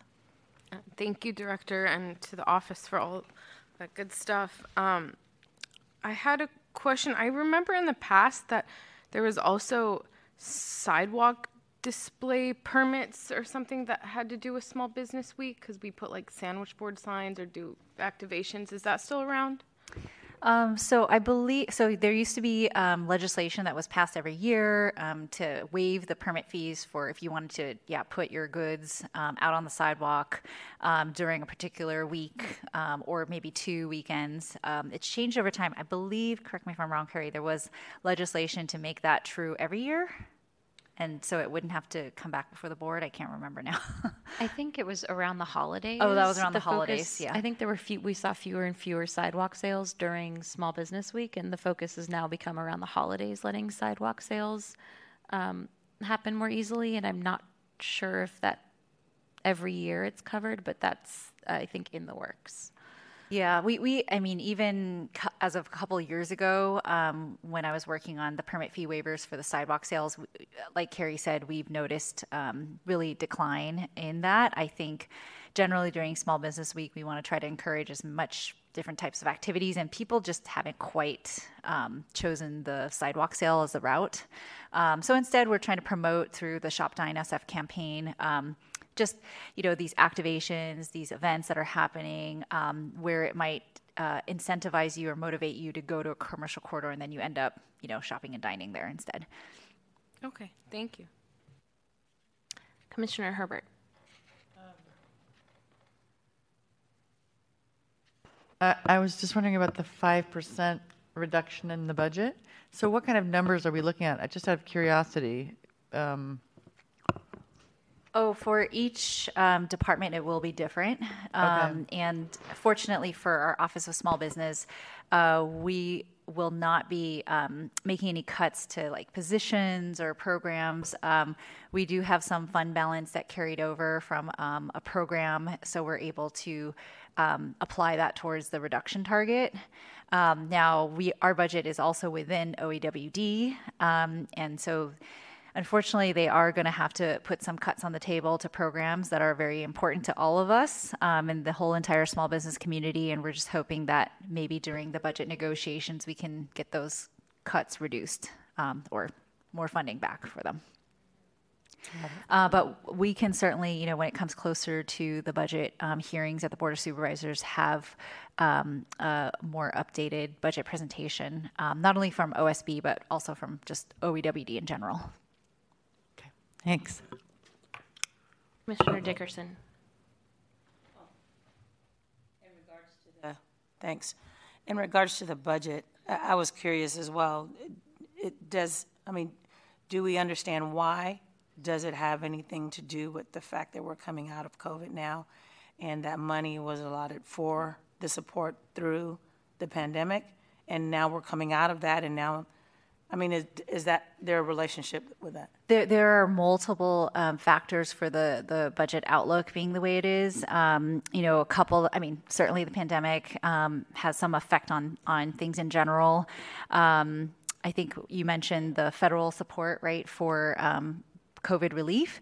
Um, so, yes, that has gone away. Um, that was um, a time limited um, support that was provided to the city. And that's why in the last like two years, we didn't actually have to face um, these level of uh, budget reduction targets. Um, it's also, um, you know, projections in terms of um, some of the investments the city have made. Um, you know, just like everyone else who's made investments, there are some market forces there. You know, property transfers or property um, sales, um, you know, while they're still occurring, are kind of at a, a level, you know, um, what is that like even level versus increasing so there there are a variety of factors and not just one thing um, that's contributing to um, the fact that we have to make additional reductions I have to say that's important to me, especially when we talk about budgeting, because it's one thing to say, okay, we have this cut. I want to know why, just so that there's a cl- there's clarity as to it's not just one, you know, thing. But I I I- could just imagine. I mean, my hat goes off to any uh, everyone that has to deal with finances right now in the city, I know that it's challenging. And so um, I think it's just very helpful to know the reasons why. Yes, and certainly despite that, we are still advocating for certain things, right? Like uh, permit fee waivers, right? And but just know that there is also that trade-off when we do advocate for those things, and, and we are as, as an office, so um, you know has nothing to do with today's agenda item, but um, that means that there is less funding than going into the city, right, for staff who might be working on these programs, et cetera. So there are many of these types of programs where you know we want to ask for these um, discounts or waivers, um, but they, they, come with um, you know um, per- perhaps reductions in some types of resources. Mm-hmm. Uh, Commissioner Herbert, did you? Oh, oh no. Okay, Commissioner Ortiz Cartagena. I, I just want to like state for the record, like I've been through budget process through an advocate from community, but like for us, we're probably the only department that probably generates revenue in the sense we support the small business. So any support to advocate, we shouldn't be cut. I know everybody else says that, but we generate revenue for the city through our small business support. So that's where I would stand on that, and any support I could do in anything like cut cut DPW. hmm.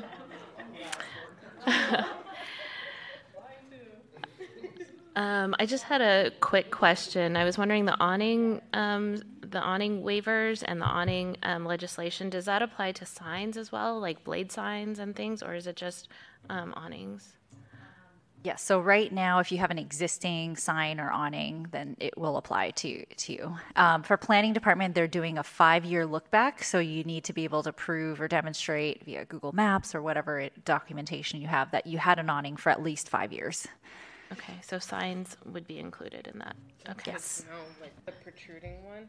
Mm-hmm.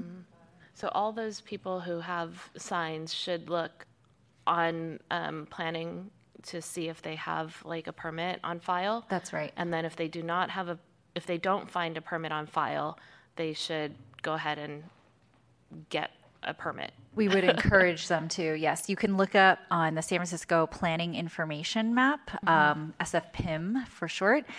Uh, again, if that's uh, confusing for you, just contact our office, and we are happy to help people look that up and see if there's a permit on file. And um, you know, chances are usually the notices, the violation or complaints will go towards the the property owner. It's sent there.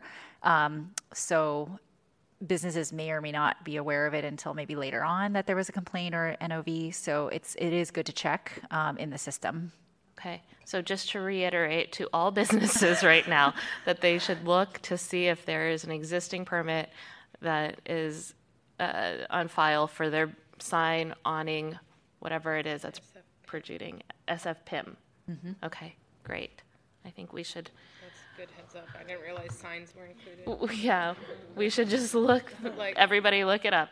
Um, it's crazy.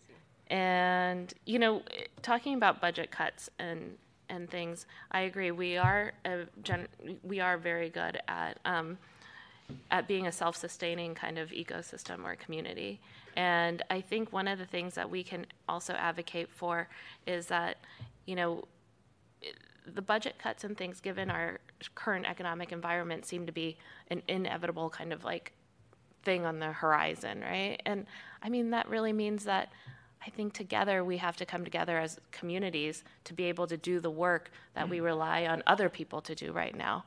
So, I mean, I guess, you know, my opportunity right now, seated on this commission, is to encourage our community members to all come together and really think about how they can solve for some of these issues that arise within our neighborhood. Sometimes, like, it gets windy in San Francisco and trash blows around the city. You know, we don't need to pick up every piece of trash, but can we come together and do that together? And sometimes community members need help with after school tutoring or, you know, help with kids making sure that they have breakfast in the morning and all these kind of things. Like, can we just like reach out and try to try to like make sure that the people within our neighborhood are cared for. And I think that's the opportunity that the budget cuts perhaps could be remedied for. I think we can advocate hard and long for um, for them to not exist, but I think the ways to mitigate um, less money and less resources is for us to do the work. So that would be my my two cents.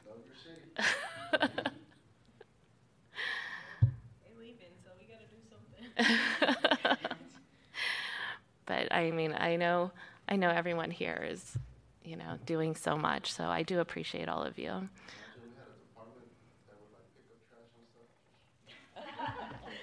I don't know. I can only.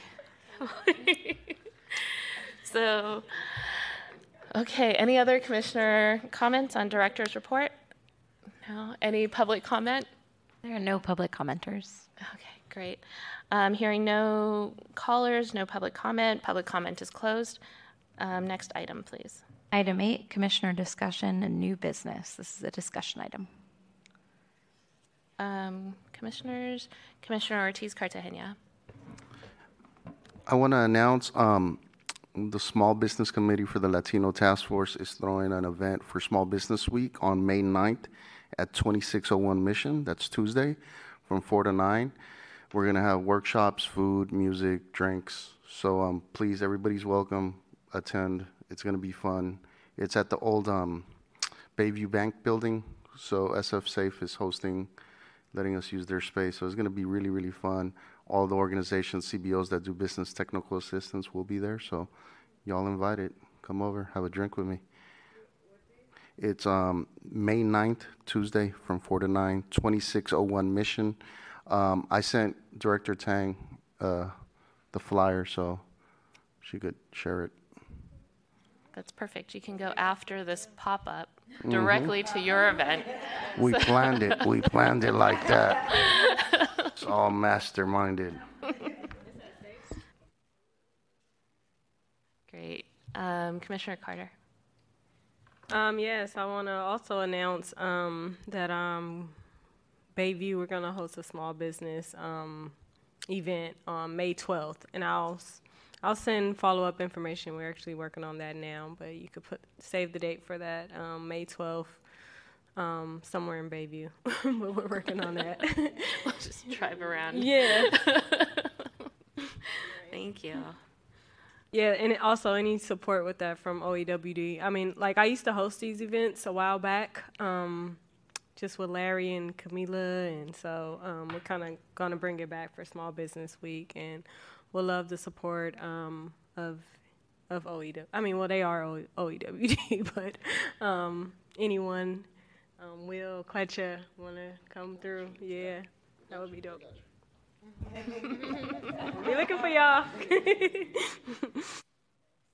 cool. Let's see, Commissioner Dickerson. Um, um, first, I, would like to say I would love to support you. So please let me. I, I would love to be a part. Honestly, um, cool. Uh, uh, uh, first, I, I, want to uh, make. I I love this Hip Fit Boot Camp on Saturdays. You all, it has been absolutely amazing. I don't know if you're following us on social media. Man,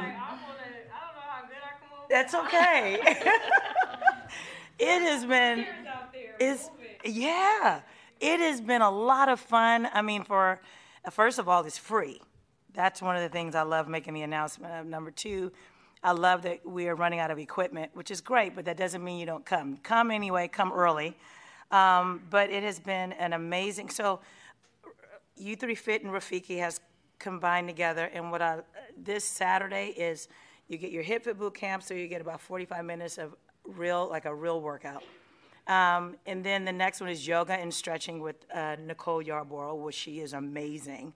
Um, and then we have life coaching. So if there's something that you want to talk about, whether it be about nutrition or, you know, how do how do I uh, be better a better parent? Or I mean, we have all types of subjects, but it's uh, c- continuing to create that community that Bayview. Um, most of the people are from the baby, but it's just been absolutely amazing. So Saturday starting at 8:30. You can stay 8:30 to 11:30, or just come for one or the other. Either way, it's on the website. Either U3 Fit or Rafiki. Second thing, um, two out of three.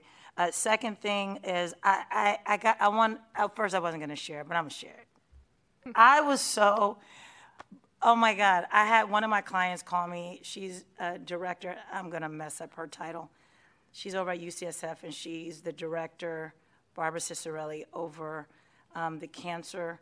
Um, uh, she's the, she directs the, is it oncology, I believe? they needed someone to do they needed someone to do uh, some uh, movement for their cancer survivor patients and she said lawanda would you be interested in that? And i thought why not? Sure.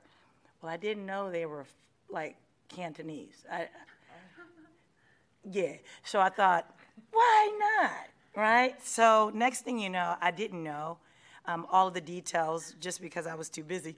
But I had prepared this, you know, this whole class, and I get online on the Zoom, and there's about 20, 30 Cantonese, beautiful, just these people that have survived cancer.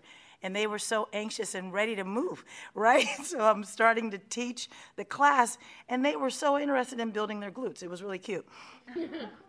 but as I'm doing these exercises, they were like, they were like, no, we don't like that one. So I had a full interpreter. And they were like, oh, but we like this one. and they were telling me what exercises they liked and didn't like. And I thought, wow, this is pretty cool, right? Because they got my they got my comedic side. I don't know how they got it in translation, but they started laughing at all the points. Anyway, the beautiful part about it was uh, when I was done, the, the director called back and said, Lawanda, oh my God, it was unanimous. They want to know, could you know, your class can it be translated into Cantonese and Philippine, Filipino and Spanish? And I'm like, wait a minute, how did all that? So anyway, I think the point of that is this was beyond me. It was, I'm really big on collaboration and community, and if I mean just the fact that they were so embracing. And they were like, no, no, no, no, we want you. I'm like, there's so many other people out here and the other thing was is I asked them to turn on their music while we were doing the, the class, and that was really cool.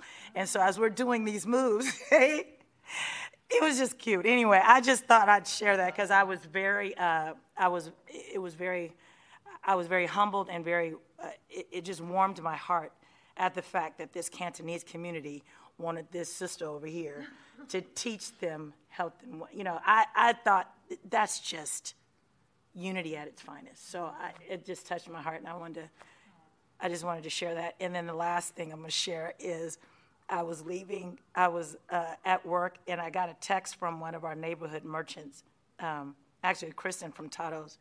She said, "Lawanda, oh my God, Tanae, if anybody know Bayview, you know Tanae, on the corner of Third and Newcomb." It, it's the Tanae you thinking. so it's only one. Yeah, she's. A, I, I, I don't want to come across offensive, but we call her our friendly neighborhood, you know, drug addict. Oh. But we love Tanae. We all know Tanae. Everybody knows Tanae.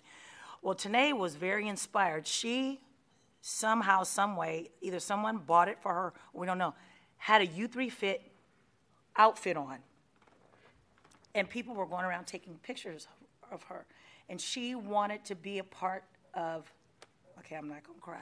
She wanted to help market. See that kind, see that kind of stuff because we heat up her food, we give her water, we we do everything that we can on our block to help people as much as we can. But it's something about when they she wanted to wear this shirt and she want and they went out and wanted to take pictures of her and she was so proud to say she wanted to market for U3 Fit. Anyway, I just thought it, it never goes whenever you're doing something kind to someone, it never goes unnoticed. And we can't get so busy that we can't take time to just say, how you doing? Can I offer you some water? Even in the littlest things. So anyway, I thought that was a big uh, that was a big deal to me. I thought I'd share that with you. That's awesome. Anyway, okay. mm-hmm. Right up, straight up, yeah. That's crazy, but yeah. Thank you so much. Thank you. Thank you so much. I just want to say one thing. Yes. Um, just as Will said, that's Frisco. Like I just went to DC And like as a as a black woman, we always get this like, where are the black people? And I used to come to San Francisco or work there and blah blah blah. And so I, we started having this conversation about San Francisco and like I would love to have more campaigns, maybe not small business, but like um, I think it's interesting that San Francisco, when you think about it, is not a race; it's a culture, and that's that's what that's what your story remind me of. Like it's just it's a culture. Like so, you wouldn't necessarily come here looking for black. You coming here to experience that that type of culture. Mhm. We got us. Craziest way, but I love it. I know.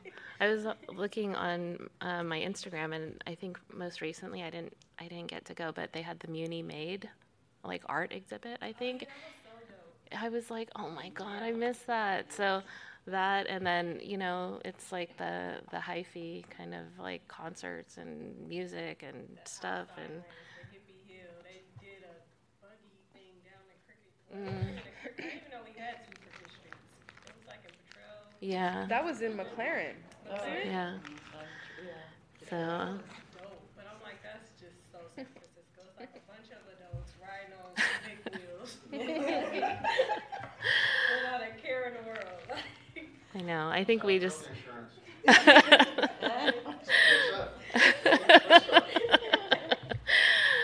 we are an amazing city. So, and you know, also the Office of Small Business. That's something that I know you've said this before, but like I don't know. I I- and maybe I've said this in in meetings already, but I always kind of like try to do some landscape analysis to kind of see like what are other people talking about like in their cities when it comes to whatever issue it is that we deal with here. Mhm. And I'm always like, oh, somebody else must have the solution. And inevitably, my searching always leads us back to San Francisco being kind of like the the example, the gold standard. Yep. And so, as much as we talk about like wanting improvements, wanting things, and San Francisco being, you know, whatever it is in in people's minds, we have so many things here that are so unique, especially the Office of Small Business. So, I mean, that the fact that we even have this office, the fact that you're the director of this office, and that you're the secretary policy analyst for our um, office, that we even have these resources is really amazing.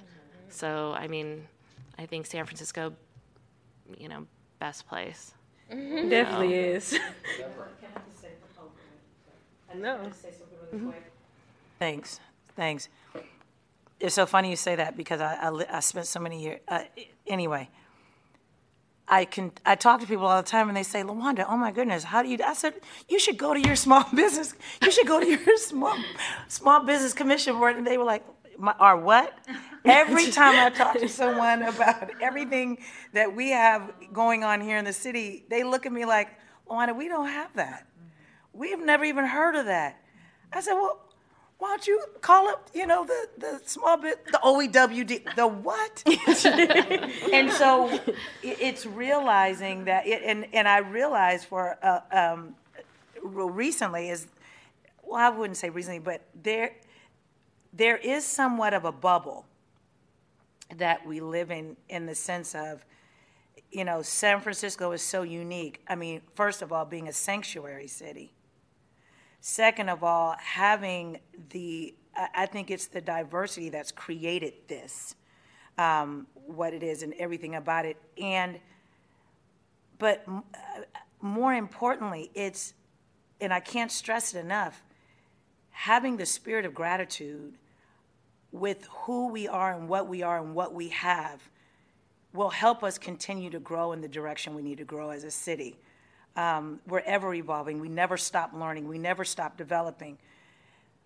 But we also cannot take for granted the opportunities that we have here because it is so unique, not just to California, but to the world. I talk to a lot of people from different places, and this is this is like unheard of in many places. So, you know, we although we have all these opportunities, let's just not take it for granted and just and feel the the the gratitude of what has happened with us present, all of those that were the forerunners of it, and those that are present and moving forward. So, just grateful. Thank Well, you. This was real mushy. I I'm know. sorry. This is, I, I got to pull us out of this. I got. I got to get us all back together. I'm sorry. no, thank you. Thank you very much. Um, let's see. Any public comment? Uh, no public comment. Nobody wants to add to our mushy feel good session. Public comment is closed. Next item, please. Uh, item nine, adjournment. SF Gov TV, please show the Office of Small Business slide. We will end with a reminder that the Small Business Commission official public forum is your official public forum to voice your opinions and concerns about policies that affect the economic vitality of small businesses in San Francisco. If you need assistance with small business matters, continue to reach out to the Office of Small Business. Meeting is adjourned. Oh. Getting-